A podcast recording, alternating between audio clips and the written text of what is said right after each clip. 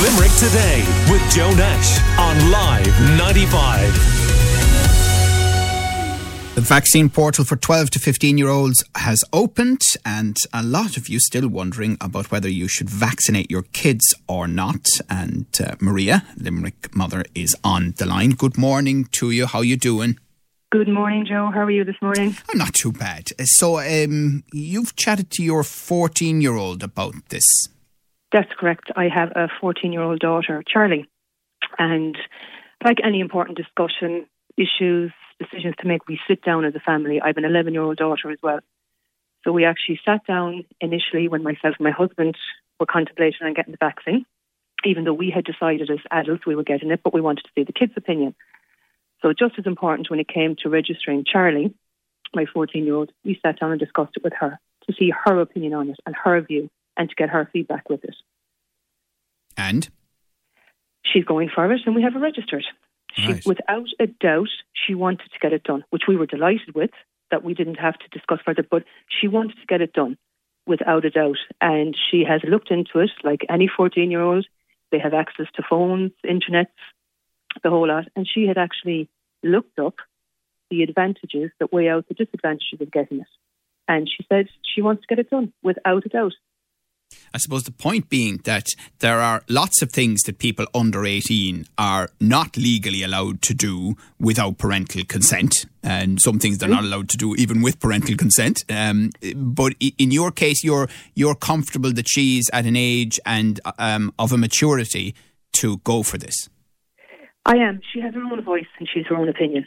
I'm very much, we parent that way. We do listen. We will make the decisions in the end, going on what we discuss as a family. But we always, any topic, any decision that has to be made that will affect us individually or as a family, we discuss. And she pointed out certain reasons why she wanted to get it done. And she has discussed with her friends as well. And even one of her close friends is not getting the vaccine done. And as Charlie said, you respect that person's decision. Right.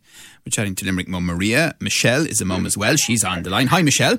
Hi, Joe. How are you? So, what's the story in your house when it comes to this? Um, well, we our children are a little bit younger now than Maria's. So um, our oldest is almost eight, and our youngest is almost three. So we the decision really is up to the parents, I suppose. In this case, even though we have discussed it with the seven-year-old, but not to the point where Maria went with Charlie, obviously. But um, we've decided to, that if it becomes available, if it is approved by the European Medical Med- Medicines Agency, then we will go ahead. Um, because if it is recommended, the EMA are probably one of the most prudent agencies. Through my work, I've had exposure to the FDA, to the EMA, etc.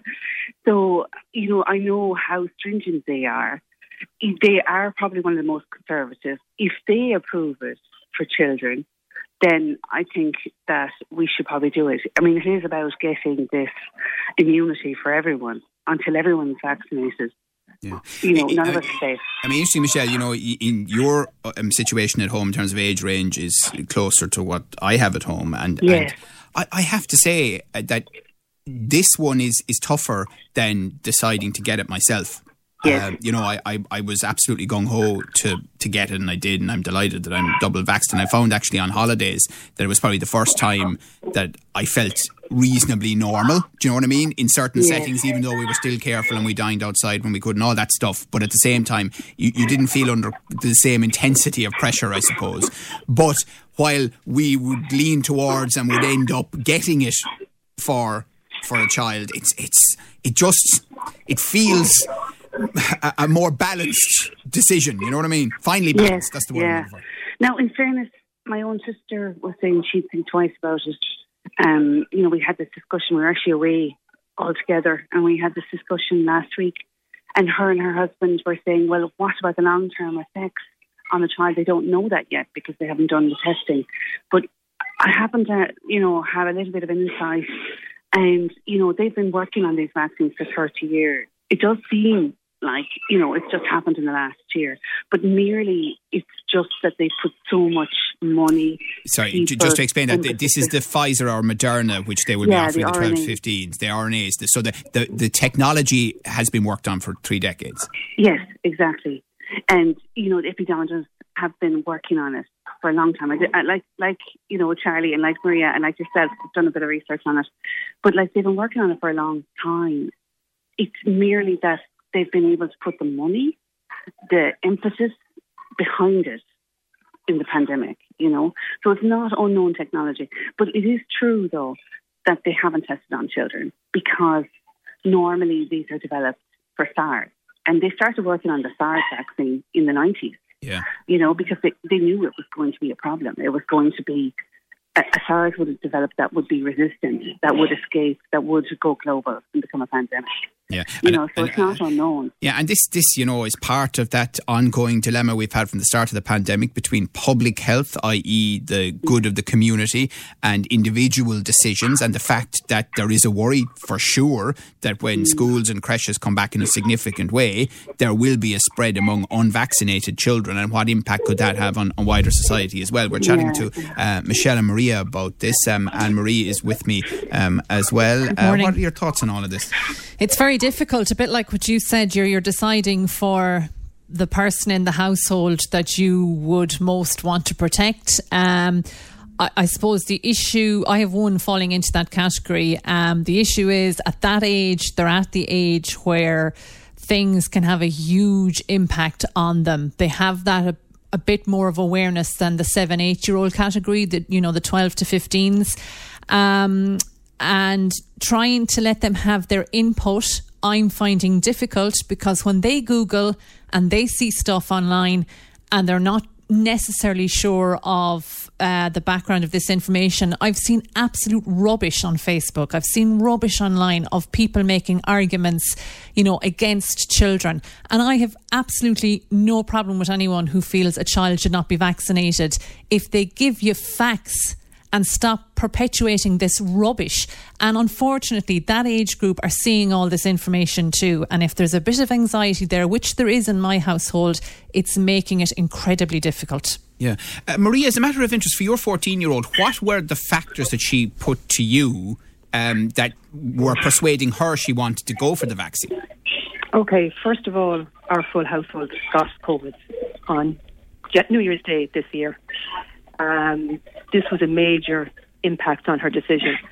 It started off, my 11 year old came in with this. We had been very, very, very protective all along because I have an underlying condition, so I would have been high risk. But my 11 year old got it first. She literally suffered seven hours of it. She was fine. Only for one or two of the symptoms, a sore throat, high temperature, you wouldn't have actually known. You wouldn't have gone and got her tested. Then myself and my husband got it. Um, and then Charlie went down, came down with it, and we actually found Charlie unconscious at the top of the stairs with temperatures of 102. So, and every time we all got tested, uh, every time Charlie started peaking the high temperatures again, she went unconscious um, and very bad pains in her chest. Uh, we were over and back to the doctor. We were video calling the doctor and checking her out. It was a frightening time for all of us. Um, as she said, like as it, with me with my underlying condition as well, I ended up getting very bad with it, and I suffered with long COVID. I lost my taste and my smell for a solid six months. Um, with all that in mind, it's still actually quite emotional what we went through the family. Now, again, we were very lucky. I was hospitalised, but only for a day, which was frightening for the kids, seeing their mum gone off to a hospital due to COVID, not knowing when I was going to come back. But Charlie is actually nervous if she gets it again. Will it be worse? Will she not be as lucky this time, the second time out? So I think that had a major impact on her decision. Right. Well, I think that is probably the place to leave this conversation because you've given us something very, very serious to think about in the context of why um, your daughter is making the decision to, uh, in the 12 to 15 um, uh, cohort, to get the vaccine. Thank you very much for telling us that. Uh, we appreciate uh, your time, Maria, Michelle, and of course, Anne Marie. Limerick Today with Joe Nash on Live 95.